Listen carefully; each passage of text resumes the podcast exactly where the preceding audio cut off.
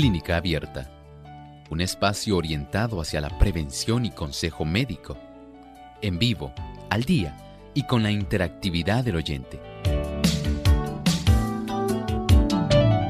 Clínica Abierta, poniendo al doctor a su alcance para un diálogo claro y honesto, porque nos importa su bienestar y salud.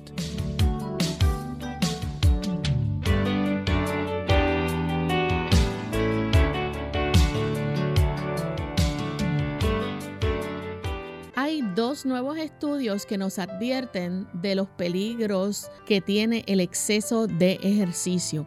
Hoy en Clínica Abierta nuestro tema es no se exceda, porque demasiado ejercicio puede ser malo.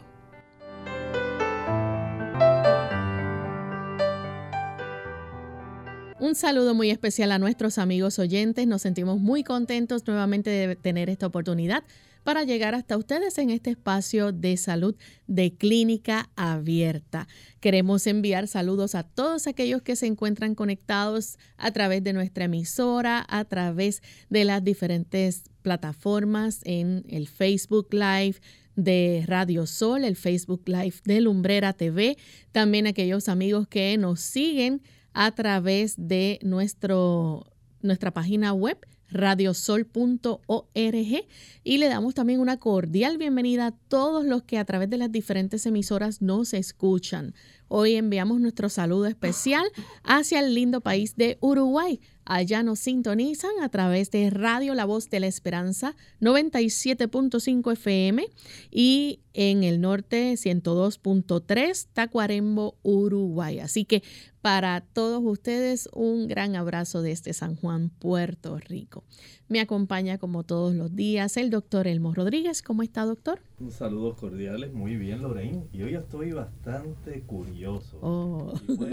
Eso me suena a alguna pregunta. Sí, no, es que tenemos en realidad el desafío de clínica abierta. Hoy es un día de desafío, es un reto saludable que queremos dar a nuestros amigos y queremos que ellos participen. ¿Cuál será la pregunta hoy, Lorena? Pues sí, vamos a lanzar un desafío y la pregunta es, ¿el músculo pesa más que la grasa? Bien sencillo, ¿cierto o falso? Usted nos va a llamar al 787-303-0101, nos va a decir su país de procedencia, su nombre y nos va a dar la contestación si es cierto o es falso. Y Esperamos que durante todo el programa nuestros amigos puedan participar llamándonos para contestar esta pregunta. Voy a repetirla nuevamente, es muy sencilla. La pregunta es, ¿el músculo pesa más que la grasa? ¿Cierto o falso? Llámenos al 787-303-0101, nos dice su nombre, su país de procedencia y nos dice si es cierto o falso la pregunta. Así que esperamos su llamadita durante el transcurso del programa, pero queremos compartirles el pensamiento saludable. Así como nuestro cuerpo debe estar saludable, también nuestra mente debe estar sana. Así que vamos a escuchar. Además de cuidar tu salud física, cuidamos tu salud mental. Este es el pensamiento saludable en clínica abierta.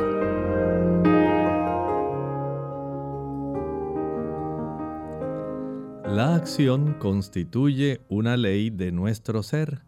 Cada órgano del cuerpo tiene su función señalada de cuyo desempeño depende el desarrollo y la fuerza de aquel. El funcionamiento normal de todos los órganos da fuerza y vigor, mientras que la tendencia a la inacción conduce al decaimiento y a la muerte. Cuando usted inmoviliza un brazo, Usted sabe que en el transcurso de un mes, dos meses, va a tener esa extremidad mucho más delgada que el brazo que está en función. Esto nos dice que en realidad se hace imperioso el aspecto del movimiento. Hemos sido creados para el movimiento. Dice la escritura que cuando el Señor creó al hombre lo puso en el jardín del Edén para que lo labrara y lo guardase. Iba a haber actividad física. una actividad física real. Muchas personas piensan que como estaban en el Edén, solamente se la pasaban paseando, sentados a la sombra de los árboles, comiendo todo lo que ellos quisieran, nada más lejos de la realidad. El Señor asignó el trabajo como parte del quehacer del ser humano aún antes de que el hombre desobedeciera, antes de que entrara el pecado en el mundo. Ya era el trabajo parte de la rutina diaria del hombre. Así que el ejercicio, la actividad física, todo aquello que estimule la circulación de nuestra sangre, para que la sangre pueda llevar oxígeno, pueda llevar nutrimentos, pero también para poder sacar desechos. Es importante que nosotros comprendamos que hacer actividad física cada día es una imperiosa necesidad. ¿Realizó ya usted hoy su actividad física? Si no, todavía tiene tiempo para que la pueda realizar. Bien, y estamos listos para comenzar con nuestro tema, pero queremos recordarles el desafío que tenemos en esta mañana. La pregunta es, ¿el músculo pesa más que la grasa? ¿Cierto o falso? Esperamos su llamada para que nos diga, ¿verdad? La contestación a esta pregunta y que también pueda mencionarnos su nombre y el país de procedencia. Vamos a comenzar entonces con nuestro tema para el día de hoy. Vamos a estar hablando acerca del ejercicio, pero el ejercicio, digamos, en exceso, ¿no? Cuando este puede ser, eh, sabemos que las cosas en exceso, pues, son malas también, aunque sean algo bueno para nosotros, pero cuando lo hacemos eh, exageradamente puede traer también sus repercusiones. Es así, ¿quién que haya practicado ejercicio, Lorraine, no ha sentido dolor después de haber hecho ejercicio. Todos. ¿Verdad que sí? Cuando uno se dispone, digamos, a practicar algún ejercicio donde se requiere un esfuerzo, especialmente cuando se involucran grupos musculares que normalmente uno no, no estamos utilizando, ¿verdad? Y las personas, por ejemplo, mire, algo tan sencillo como usted decir, ahora voy a hacer algunas sentadillas voy a hacer, aun cuando usted haya transcurrido un tiempo donde no las, no las haya hecho, digamos, voy a hacer 10 sentadillas.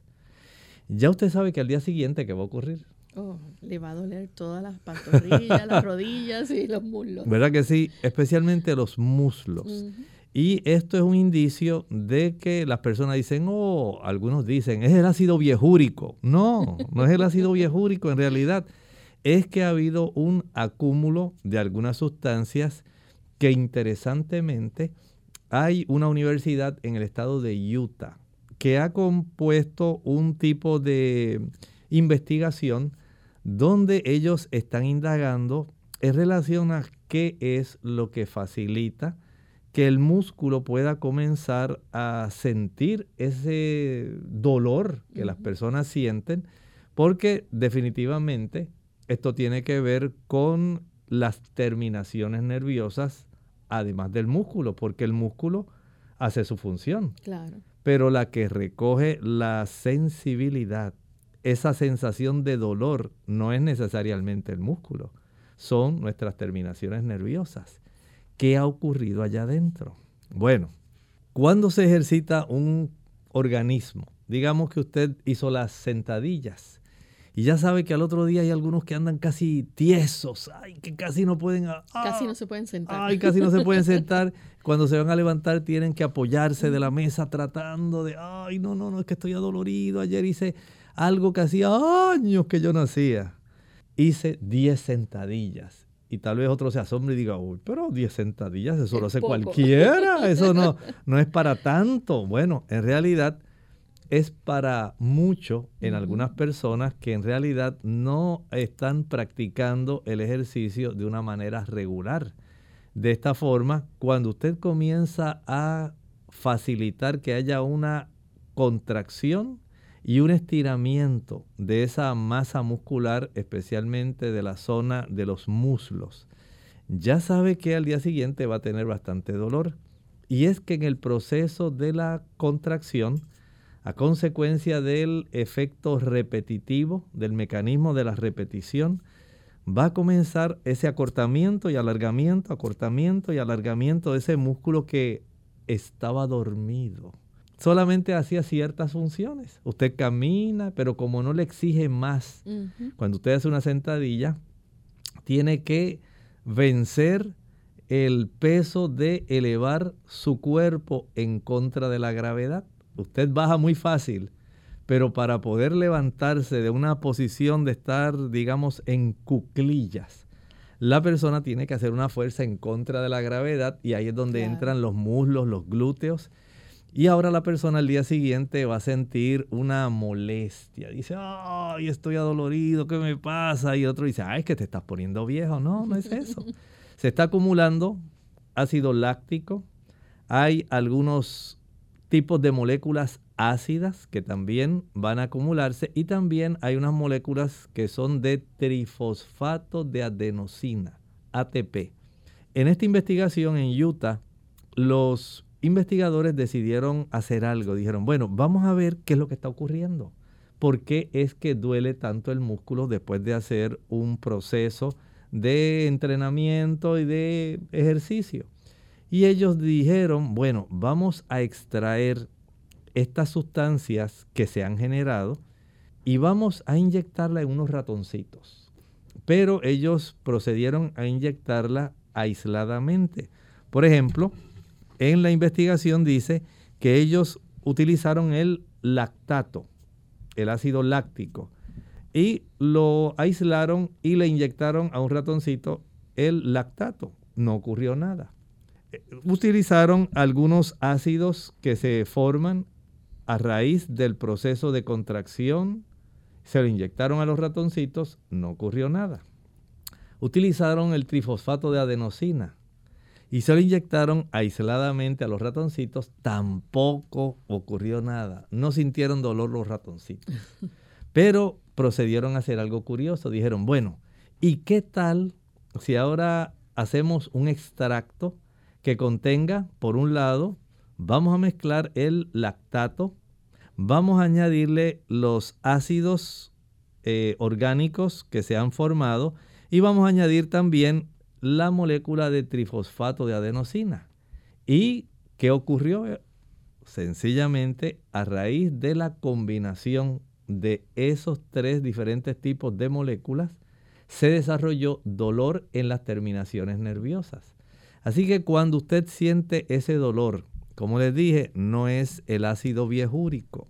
En realidad es que se han desarrollado una serie de moléculas que en su combinación lactato, ácidos que se producen en el momento de hacer la contracción y el trifosfato de adenosina van en su conjunto a facilitar que las terminaciones nerviosas puedan entonces sentir dolor.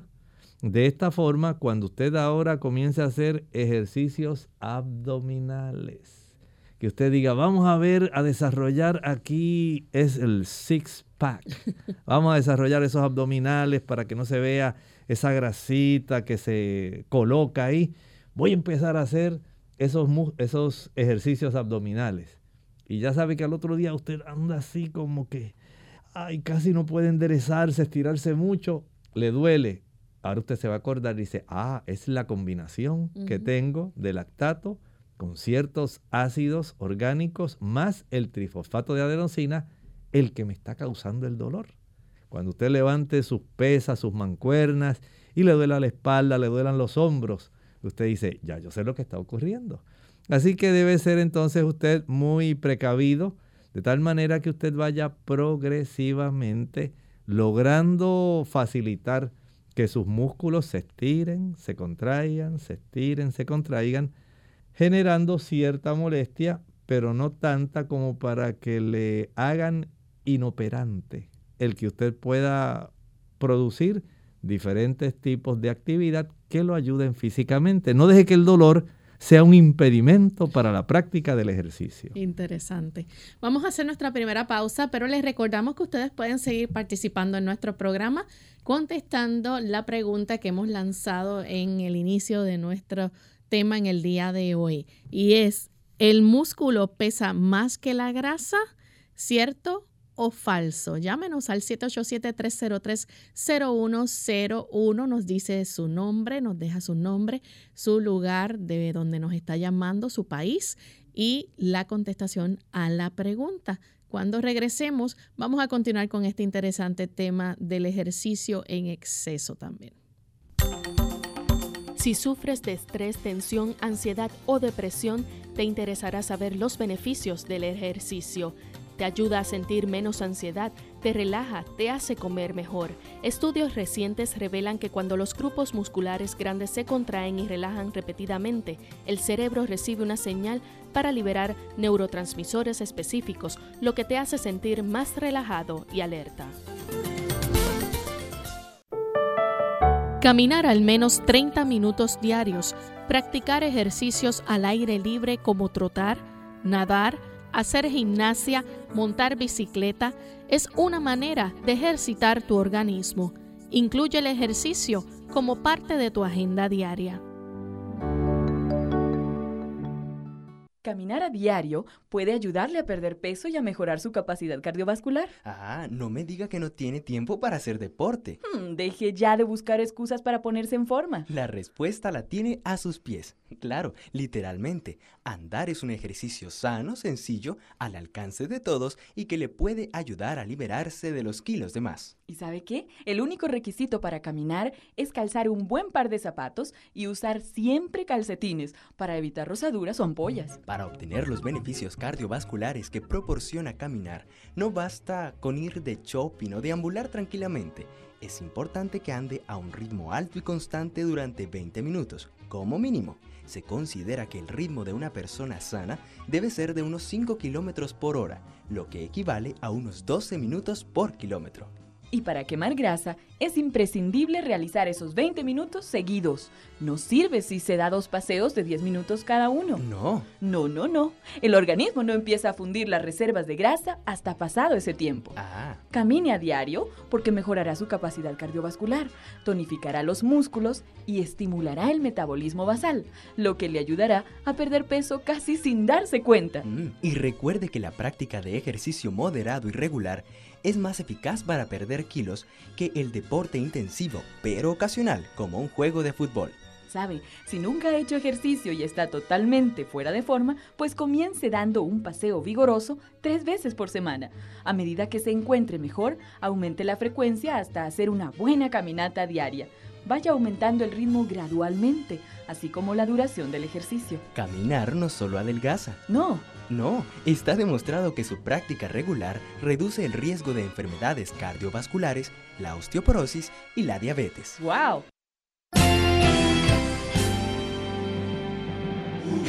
Unidos, unidos, unidos hacia el cielo, siempre unidos, unidos,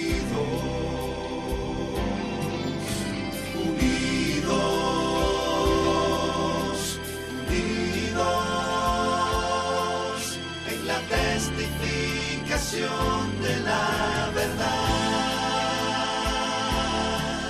en la testificación de la verdad.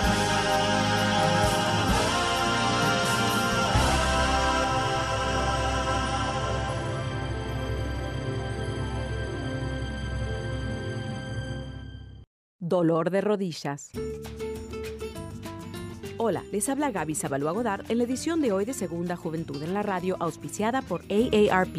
Subir y bajar escaleras es uno de los ejercicios aeróbicos más completos que existen. Es tan eficaz que incluso en diversos gimnasios encontramos aparatos que imitan su movimiento. Hacer este tipo de deporte es ideal para mantener la forma. El inconveniente surge cuando las rodillas sufren de alguna lesión, que se agrava con los movimientos. En estos casos, el dolor de las rodillas pueden tener varios orígenes, por lo que un rápido diagnóstico permitirá establecer el tratamiento más adecuado.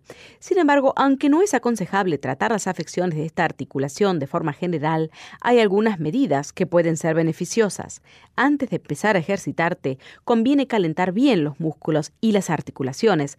Si ya sufriste una lesión, debes olvidar hacer deporte hasta que te encuentres totalmente recuperado. Cualquier paso en falso podría favorecer una recaída. Asimismo, las terapias alternativas de calor y frío ayudan a desinflamar y bajar el dolor, aunque deban ser acompañadas por otros tratamientos. Cuando existe extremo dolor o inflamación, los analgésicos y antiinflamatorios pueden ser una opción, siempre y cuando sean recetados por tu médico. El patrocinio de AARP hace posible nuestro programa. Para más información, visite www.aarpsegundajuventud.org.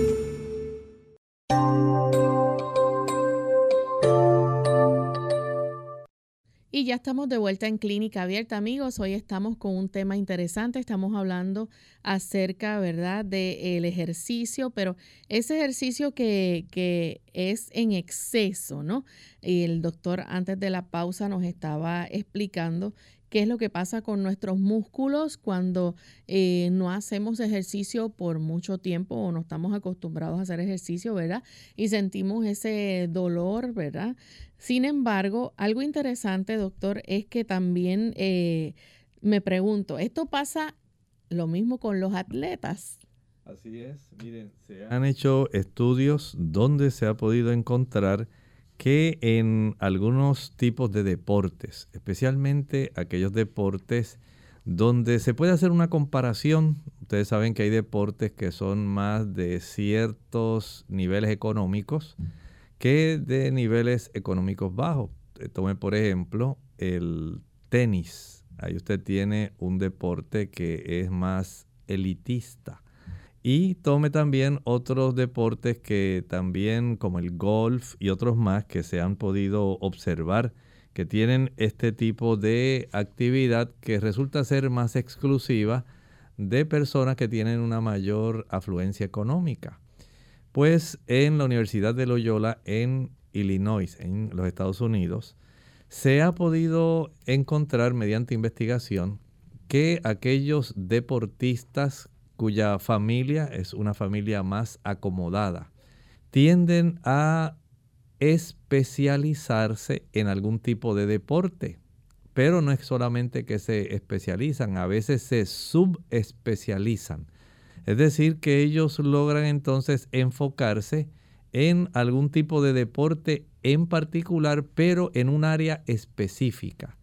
Usted sabe que cuando usted, por ejemplo, practica un, digamos, el deporte del fútbol, hay personas que solamente van a ser delanteros, delanteros nada más, y ellos van a tratar de desarrollar todas las habilidades que hace un delantero, otro nada más quiere ser portero, portero, y no quiere lograr desarrollar otras habilidades eh, para jugar otra posición. Esto puede facilitar que estas personas en su afán de destacarse, porque ese es el problema en esto, en ese afán de destacarse y llamar la atención, lograr renombre, lograr eh, destacarse y ser mejor que otros que están en su mismo aspecto competitivo, puedan entonces ellos eh, descollar. Y en ese aspecto, este tipo de sobreesfuerzo por motivos de sobreentrenamiento. Está facilitando que este tipo de deportistas puedan desarrollar una mayor cantidad de lesiones que sus mismos eh, contrapartes, pero que tienen un ingreso mucho más bajo que aquellos que, por ejemplo, quieren lograr eh, desarrollar más una parte de su cuerpo, hacen un entrenamiento mucho más fuerte, más frecuente, más riguroso, pensando que su cuerpo va a resistir todo el tipo de actividad al cual ellos le están sometiendo, en su afán de ellos poder sobresalir.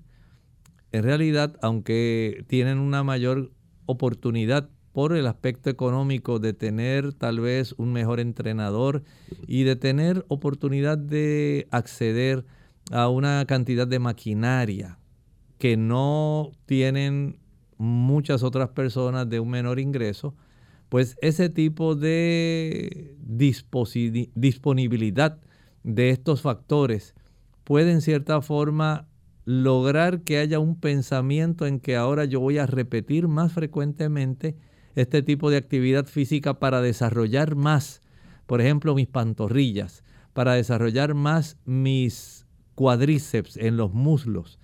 Y esto puede llevar entonces a lesiones mucho más severas y estadísticamente se ha encontrado, Lorraine, que en este grupo de personas, eh, de jóvenes generalmente, que proceden de familias adineradas, tienden a desarrollarse más, lesiones. que en aquellas familias que no tienen la oportunidad de tener eh, tantos instructores y especialmente maquinaria para poder ellos estar repitiendo cierto tipo de actividad que le pueda hacer destacar por encima de otros, eh, digamos, deportistas que juegan una posición similar. Así que en ese aspecto hay que ser cuidadoso porque a veces tener la oportunidad de que haya un entrenamiento mucho más riguroso, más frecuente, puede dar oportunidad a más lesiones y las lesiones en muchos casos hacen que estos competidores tengan lamentablemente que salir de la competencia porque ese sobreentrenamiento, sobreesfuerzo, lo que hizo fue lesionarlos y ahí se tronchó una carrera que pudiera haber sido mucho más activa y útil si se hubieran llevado las cosas de una forma más controlada. Y de hecho muchos de estos estudiantes a veces se presionan por el, el hecho de obtener esa ayuda financiera o ayuda económica para continuar sus estudios universitarios. A veces ocurre así porque se dan ciertas becas para entrar, digamos, en la universidad eh, a estudiar, digamos, contabilidad pero voy a hacerlo entrando por el área de jugar, por ejemplo, béisbol o básquetbol.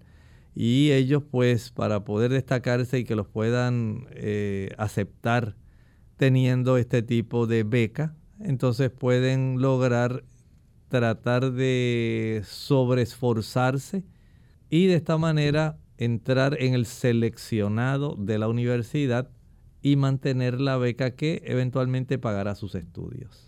Doctor, y es interesante porque muchas de estas lesiones relacionadas ¿verdad? con el ejercicio se pueden evitar. Exactamente, sencillamente hay que entender que el ejercicio es una actividad que es necesaria, aunque sabemos que muchas personas ya utilizan el ejercicio como su profesión, profesionalizan en algún tipo de ejercicio Está ocurriendo, por ejemplo, en los gimnastas, ocurre también en el tenis, en el básquetbol, en el béisbol, en el fútbol.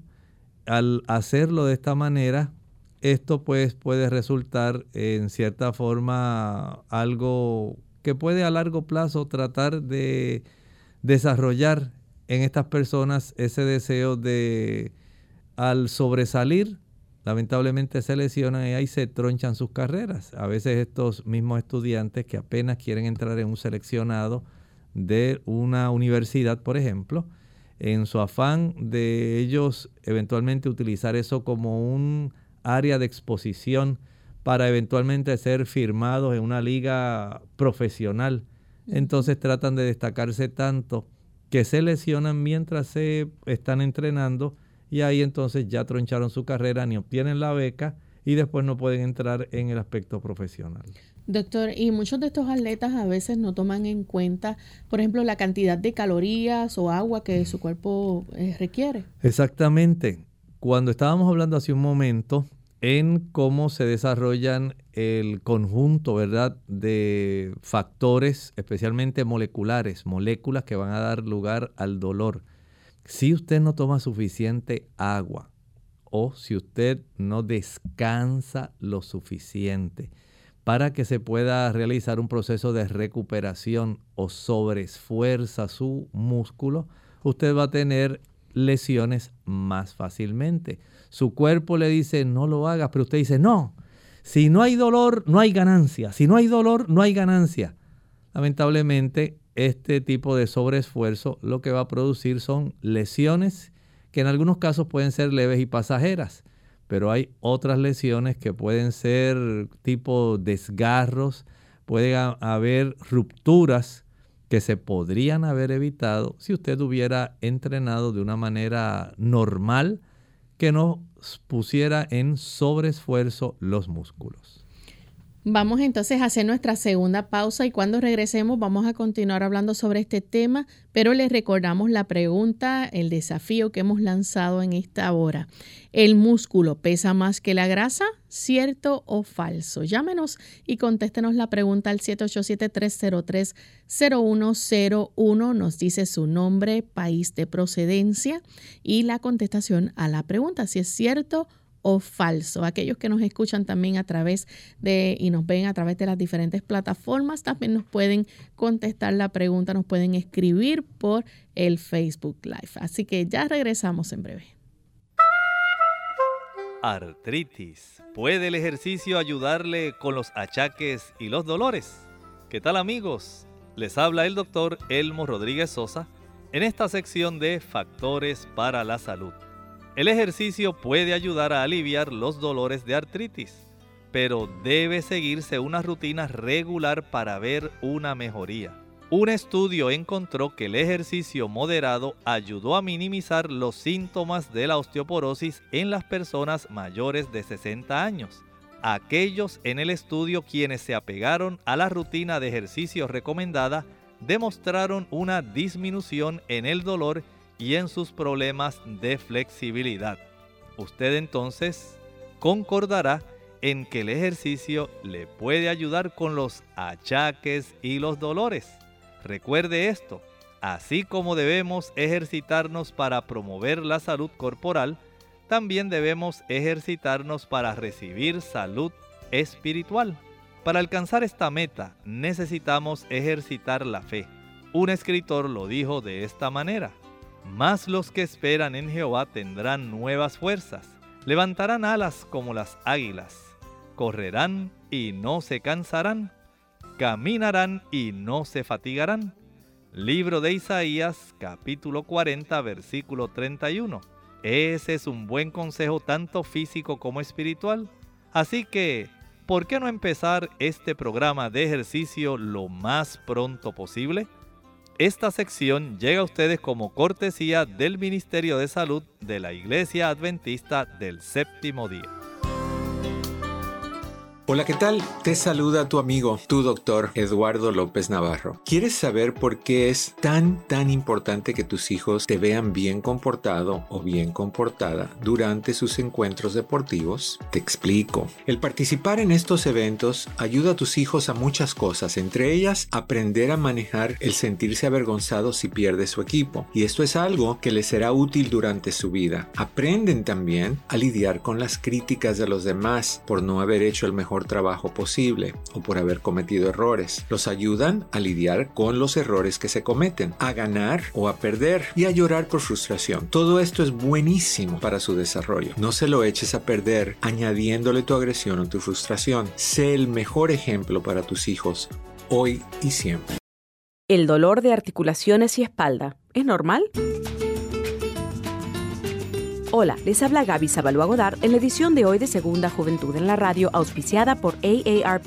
Los dolores de espalda o articulaciones muchas veces son vistos como parte inevitable del proceso de envejecimiento. Sin embargo, esta consideración errónea puede perjudicar seriamente la salud. Como el dolor es una de las maneras en que el cuerpo nos avisa que algo no marcha bien, en algunos casos la sintomatología puede ser señal de otras enfermedades más serias. Por ejemplo, si experimentas dolor en la espalda o articulaciones no provenientes de artritis o lesiones sufridas, debes consultar a tu médico, ya que estos pueden ser síntomas de otros padecimientos como cáncer de próstata, osteoporosis, lupus o cáncer de los huesos. Como todas las anteriores son enfermedades que pueden poner en riesgo tu vida, es imprescindible detectarlas lo antes posible. Observa si tus dolores son punzantes y localizados en el centro o parte baja de la espalda, que puede estar relacionado con algún tipo de actividad realizada o si provienen de alguna lesión sufrida en días anteriores. Llevar de antemano un registro del tipo, frecuencia y lugar donde se presenta el dolor es básico para tu visita al médico.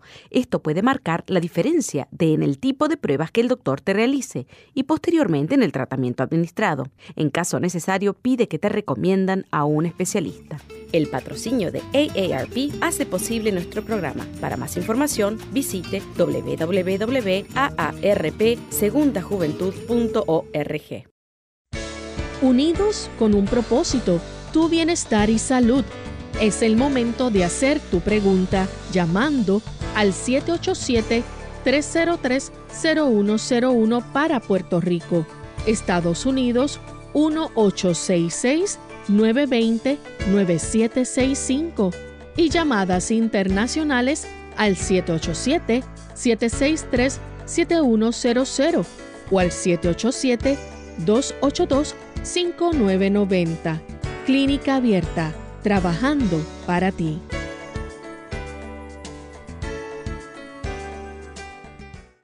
Clínica Abierta. Ya estamos de vuelta en Clínica Abierta, amigos, y hoy estamos lanzando un desafío muy interesante. Si usted es de aquellas personas que les gusta mirarse en el espejo y a lo mejor ve que tiene un poquito más de grasa. De volumen, de, volumen, ¿verdad? ¿Piensa usted que eso pesa más que el músculo, es el desafío que hemos lanzado, ¿verdad? En esta ocasión, si el músculo pesa más que la grasa, ¿cierto o falso? Y doctor, ya tenemos algunas personas contestándonos a través de el Facebook, por ejemplo, eh, la amiga Laura nos dice que ella entiende que el músculo pesa mucho más que la grasa. Bueno, ya tenemos una, así que esa va en dirección al músculo. ¿Qué más tenemos? También una familia por aquí que nos escribe y felicita por el programa. Ella nos escribe desde Guatemala, esta familia, y nos dicen que a su criterio la grasa acumulada pesa más que los músculos. Bueno, ahí tenemos una y una. Muy bien. Otra persona nos contesta y nos escribe desde El Salvador y dice que el músculo pesa más que la grasa. Muy bien, allá tenemos dos a uno, dos a favor del músculo, uno a favor de la grasa. Otra también a favor del músculo que pesa más que la grasa, nos escriben desde la República Dominicana. Ah, tenemos tres a uno, tres a uno. Así que vemos cuántas personas, ¿verdad?, han ido eh, contestando nuestra pregunta. ¿Y qué será, Lorraine? Cuando esa persona se mira al espejo y dice, bueno, yo estoy así voluminoso, me veo grande, pero eso es porque yo soy puro músculo, dicen uno. Otros dirán, no, no, yo, yo creo que estoy voluminoso, pero es por la pura grasa. El peso mío, dicen algunos, es, que es músculo puro. Otros dicen, no, no, el peso mío es que yo creo que es grasa, dicen otros. Bueno, lo que pasa también es que la balanza no miente. ¿Verdad que sí? Tiene un peso. Pero, ¿qué pesará más? ¿El músculo o la, grasa. llámenos, llámenos y díganos su parecer. Lo vamos a decir más adelante. Así es. Bien, y estábamos hablando, doctora, en el caso de los atletas, ¿verdad? Que este, eh, quizás a veces no toman en cuenta la cantidad de, de, calorías que deben consumir de acuerdo a su, su sus entrenamientos, ¿verdad? Lo que van a necesitar, igual que en cuanto al agua. Pero es interesante que no permitir que el cuerpo se reinicie después del ejercicio también puede afectar ese rendimiento en, del entrenamiento ya para el futuro. Exactamente, miren, es necesario, escuche esto con detenimiento, es necesario que usted aprenda a desarrollar un entrenamiento que sea adecuado. Hay personas que lamentablemente en su afán de ellos poder desarrollar, digamos que es lo ideal, eh, las masas musculares, que todas se puedan desarrollar adecuadamente. Algunas personas sencillamente se esfuerzan demasiado y algunas han desarrollado fracturas de estrés. ¿Así escuchó? Fracturas de estrés. Esto ocurre cuando usted deja un tiempo sin usted ejercitarse. Y ese tipo de ausencia de poder hacer de una manera más cadenciosa, de una manera más regular, de una manera mucho más sabia el entrenamiento. Digamos que usted solamente va al gimnasio a entrenar una vez a la semana, una vez cada 10 días, una vez cuando puedo, dice la gente. Eso puede entonces poner en su mente, dice, bueno, la última vez yo levanté 150 libras en pecho.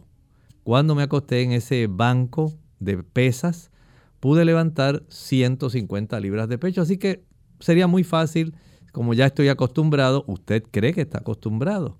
Y es así que hoy le voy a dar con 160 libras de peso para poder desarrollar más el área torácica, el área pectoral. Y lamentablemente las cosas no son como usted cree. Sí es cierto que es necesario que pueda haber un lapso de tiempo durante el cual se deja el músculo descansar. Por eso en los gimnasios, en los deportes, no se entrenan los mismos grupos musculares diariamente.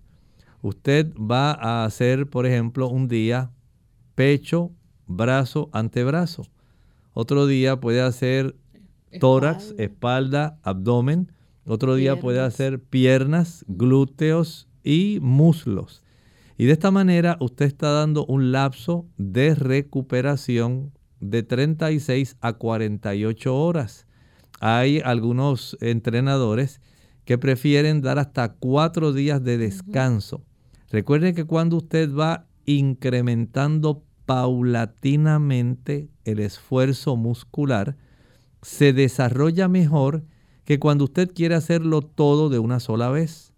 Si usted piensa que porque hoy usted desarrolló brazos y pudo hacer hoy 15 lagartijas, pues no crea que ya mañana usted va a hacer 20 y pasado mañana va a hacer 25 y ahí va a estar sudando y tratando de levantar todo lo más que pueda y ahí se tensa y hace tantas cosas. Lo mismo ocurre con el levantamiento de pesas. No debemos forzar nuestro cuerpo más allá porque si no le damos ese periodo de recuperación, ese lapso de tiempo durante el cual lo que estábamos hablando hace un rato, el lactato, algunos ácidos que se desarrollan en el proceso de la contracción muscular, y el ATP, ellos van a decirnos, no, no puedes hacer esto de esta manera en 24 horas, esa recuperación, especialmente si deseas desarrollar masa muscular. Esto va a conllevar el que haya un descanso, un tiempo para que, recuerden esto, nuestros músculos necesitan entonces adaptarse a una mayor longitud y contractura longitud y contractura cuando se relaja y se contrae. Se relaja y se contrae, eso estimula a que haya un mejor desarrollo de las fibras de actina y miocina, que son en realidad donde ocurre el aspecto del acortamiento y el alargamiento muscular. Y esas fibras son una maravilla en realidad. Ellas van a hacer su función, pero ellas necesitan un tiempo para reponer la cantidad de sustancias que se requirieron para poder hacer ese tipo de trabajo. Lo que usted cataloga como ejercicio, ese esfuerzo, en realidad es trabajo desde el punto de vista puramente físico. Y ese trabajo va a requerir que haya, por un lado, una buena cantidad de pequeños vasitos arteriales que transporten las sustancias que contienen, por ejemplo, la proteína. La proteína, esencialmente, usted ha visto esos deportistas que utilizan batidas o batidos de creatinina. Son sustancias que ayudan, pero si usted le provee a su músculo suficientes aminoácidos, esto le va a ayudar para tener una diversidad de estos aminoácidos que van a ayudar en ese proceso de la contracción. Si, como decía Lorraine hace un momento, le damos suficiente eh, líquido, en ese líquido vamos a tener la oportunidad de que se pueda transportar en la sangre más fácilmente la sustancia. Si usted le da ácidos grasos, que va a proveer una buena cantidad de calorías. Pero por otro lado, si tiene un buen sistema de vasos venosos que puedan sacar, por ejemplo, el lactato, que puedan sacar esos ácidos que se han desarrollado en el proceso de la contracción y que ahora le están dando a usted dolor.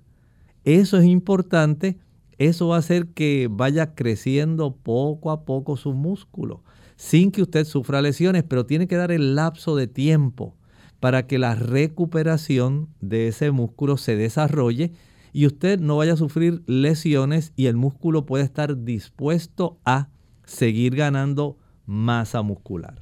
Doctor, y algo bien importante también que nuestros amigos deben saber es que en el caso, por ejemplo, de los deportistas o eh, atletas, ¿verdad? Cuando eh, hacen algún tipo de sobreentrenamiento, eh, el cuerpo de ellos puede sufrir algún trastorno que tarde más tiempo en recuperarse. Exacto. Lo primero que va a hacer es que se va a revelar. El cuerpo enseguida, ¡ay! Me duele demasiado, no te, te esforzar, esforzaste demasiado. Y entonces a veces no es solamente el dolor, la inflamación. Y mientras más tiempo dure ese dolor y ese músculo está más inflamado, usted probablemente está con la teoría de que si no hay dolor, no hay ganancia. Pues no crea eso. En realidad usted puede lesionarse. Y ese no es el objetivo cuando usted practica ejercicio. Al practicar ejercicio sí tenemos el aspecto ese de que le gustaría a usted verse mejor, tener un desarrollo más armónico de las masas musculares, reducir un poco el volumen graso. Recuerden que la grasa es un acúmulo calórico. La grasa tiene varias funciones. Una de ellas facilita que haya una mejor regulación de la temperatura. También tiene que ver con un almacenaje de calorías que están disponibles, especialmente durante la noche cuando usted está descansando, cuando el músculo se está relajando, entonces el cuerpo utiliza algunas sustancias que están contenidas en los triglicéridos, que son los que se acumulan en forma de grasa. Y durante la noche ahí está el cuerpo utilizando algunos de estos eh, abastos que están disponibles, porque usted no está usando glucosa durante la noche, está utilizando la glucosa básicamente durante el día. Y en ese aspecto, desde el punto de vista metabólico, tener la oportunidad de que usted tenga un entrenamiento que sea regular, que sea supervisado, que usted le dé un tiempo a su músculo para que pueda recuperar. Esto va a ayudar para que usted pueda darle esa oportunidad de crecimiento y de bienestar. A veces pensamos que la, tener un ejercicio vigoroso es lo que nos va a llevar a la meta que queremos y no necesariamente tiene que ser un, tipo de entrenamiento tan fuerte. No tiene que ser tan fuerte, pero sí es recomendable que si la persona no tiene mucho conocimiento, eh, número uno, usted pueda asociarse con alguna persona, algún entrenador que le pueda dar a usted algún conocimiento básico de lo que la persona puede hacer. De esta manera las lesiones van a ser menos. Usted va a entrenar con un mayor deseo y se va a sentir más feliz. Importante entonces preguntar a los expertos que en esta área pueden, ¿verdad?, ayudarnos, como usted está mencionando, doctor, quizás el hecho de tener un entrenador que le puede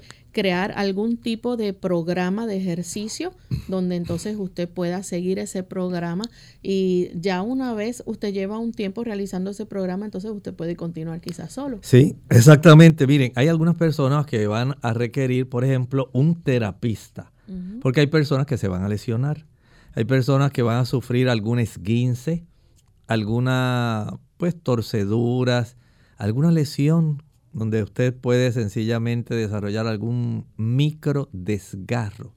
Y ese no es el objetivo.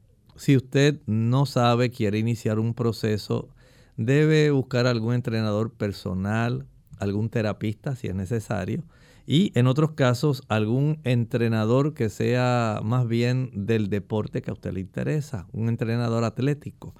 Y de esta manera usted va a tener esa oportunidad. Mientras tanto, usted consigue esa persona usted vaya haciendo diariamente algún tipo de ayuda. Usted puede entrenarse diariamente caminando, es lo mínimo que usted puede hacer. Camine 30, 40 minutos, 45. Si usted quiere ir más allá, y hay personas que lo miden ahora en cantidad de pasos, y usted quiere hacer 10 mil pasos al día, bueno, ahí tiene una buena oportunidad. Tenemos la tecnología que nos ayuda también en ese También hay personas que utilizan la elíptica y otros utilizan este, bandas, hacen tantas cosas, pero trate en términos generales, ya que estamos hablando de ejercicio, de practicar un ejercicio que a usted le resulte práctico, útil, cómodo, que le sea asequible, que usted pueda sencillamente ponerse unas zapatillas y decir, voy a caminar. Y voy a caminar media hora si usted puede llegar hasta una hora, mejor. Pero, como le dijimos, vaya poco a poco y no pretenda alcanzar en un momento lo que no alcanzó en un buen tiempo. Así es. Lorraine, ¿cómo va nuestro reto? Pues algunos de ellos nos han escrito y otros nos han llamado. Tenemos a Margarita Flores. Ella nos dice que el músculo pesa más. Ajá. Juan y Belén Colón dicen que la grasa y los músculos pesan. um, vamos a ver. Pesan los dos lo mismo, nos Ajá. dice. Eh, Marianne dice que entiende que el músculo pesa más que la grasa. Tenemos entonces que nos llamaron Mario eh, de la República Dominicana, dice que pesan lo mismo. Socorro nos dice también que el músculo pesa más, ella es de Puerto Rico. Ana de Puerto Rico también nos dice que el músculo pesa Bueno, más. vamos a ¿Cuál dar entonces, oh, vamos a dar la contestación. Escuche bien. Si nosotros podemos utilizar una libra o un kilo de músculo y un kilo de grasa, ambos pesan lo mismo. Oigan bien, pero, pero, ahora viene el otro aspecto. En realidad, el músculo es más denso. Cuando nosotros, por ejemplo, pensamos, digamos, una libra de grasa, escuchen bien la ilustración que les voy a dar, una libra de grasa, digamos, se puede acomodar en el tamaño de una toronja. Escuchen bien, escuchen. Una libra de grasa se puede acomodar en el tamaño de una toronja, de un pomelo. Una libra de músculo solamente ocupa el tamaño de una naranja mandarina. ¿Y cuál es más grande de los dos? La toronja porque estamos por un lado hablando de volumen. ¿ok? En realidad el músculo ocupa un 22% menos volumen que lo que ocupa la grasa. Así que el músculo por eso es más compacto, la densidad del músculo es mayor. De esta manera, si nosotros pensamos en cantidades similares, un kilo de músculo, un kilo de grasa, pues ambos pesan lo mismo. Pero desde el punto de vista del volumen en realidad y de la densidad, el músculo es más denso, más pesado que la grasa. Así que tenemos que aplaudir a aquellos que en realidad pudieron contestar la contestación correcta. El músculo, cuando no estamos hablando de cantidades iguales, en realidad, por volumen, por densidad, el músculo es más, Más pesado que la grasa. Así que felicitamos a todos aquellos que contestaron correctamente, tanto de Puerto Rico como de otros países que han dado la contestación correcta. Así que les vamos a esperar en el próximo reto de clínica abierta. Así es. Amigos, hemos llegado al final de esta edición y nuestro tema en el día de hoy, esperando que lo hayan disfrutado. Nosotros, antes de finalizar, queremos compartirles este pensamiento bíblico para meditar, pero queremos recordarles que mañana los esperamos a la misma hora porque vamos a tener nuestro segmento de preguntas donde ustedes pueden hacer todo tipo de consultas y queremos escucharles, así que pueden participar a la misma hora comunicándose con nosotros a través del teléfono o a través de nuestro Facebook Live o el chat. Así que esperamos contar con su sintonía en el día de mañana. Bien, el pensamiento final bíblico está en- Apocalipsis 19:20. Y la bestia fue apresada y con ella el falso profeta, que había hecho delante de ella las señales con las cuales había engañado a los que recibieron la marca de la bestia y habían adorado su imagen. Estos dos fueron lanzados vivos dentro de un lago de fuego que arde con azufre. Hay en realidad una sentencia. El Señor no desea destruir a nadie, pero usted elige. Aquellas personas que en el transcurso de los eventos que están por suceder, donde habrá una manifestación especial de el papado asociado con aquellos políticos, con aquellas eh, personas influyentes, especialmente los ricos y poderosos, porque la Biblia habla acerca de que los comerciantes y esto asociado con la violencia del tipo de libertad de conciencia que el ser humano podrá tener dentro de algún futuro, que será violentada. entonces esto ya impone que se tomen decisiones. O adoramos a Dios tal como Él pide, o sencillamente adoraremos a la bestia y a su imagen, que es, tal como dice el libro de Apocalipsis, lo que el futuro nos dice que va a ocurrir. Una amalgama del poder religioso deseando imponer, utilizando la influencia política y económica para lograr forzar la mentalidad a que se oponga a las cosas de Dios, a la obediencia a Dios y vaya en favor de lo compulsorio pero contrario a la escritura. O sea que el aspecto de lo que vivió y está registrado en la historia durante la Inquisición, durante ese periodo de 1260 años que van del 538 después de Cristo hasta el 1798 se repetirá y Apocalipsis nos detalla lo que ocurrirá. Estamos listos para enfrentar lo que se nos está revelando. Bien, amigos, nosotros hemos llegado al final de esta edición. Agradecemos a todos por la sintonía y les esperamos mañana a la misma hora. Con mucho cariño se despiden el doctor Elmo Rodríguez Sosa y Lorraine Vázquez. Hasta la próxima.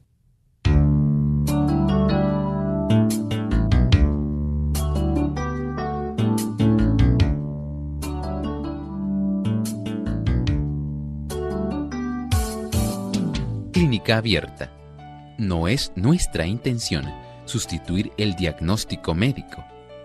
Antes de poner en práctica cualquier consejo brindado en este programa, usted debe consultar con su médico. Hasta la próxima.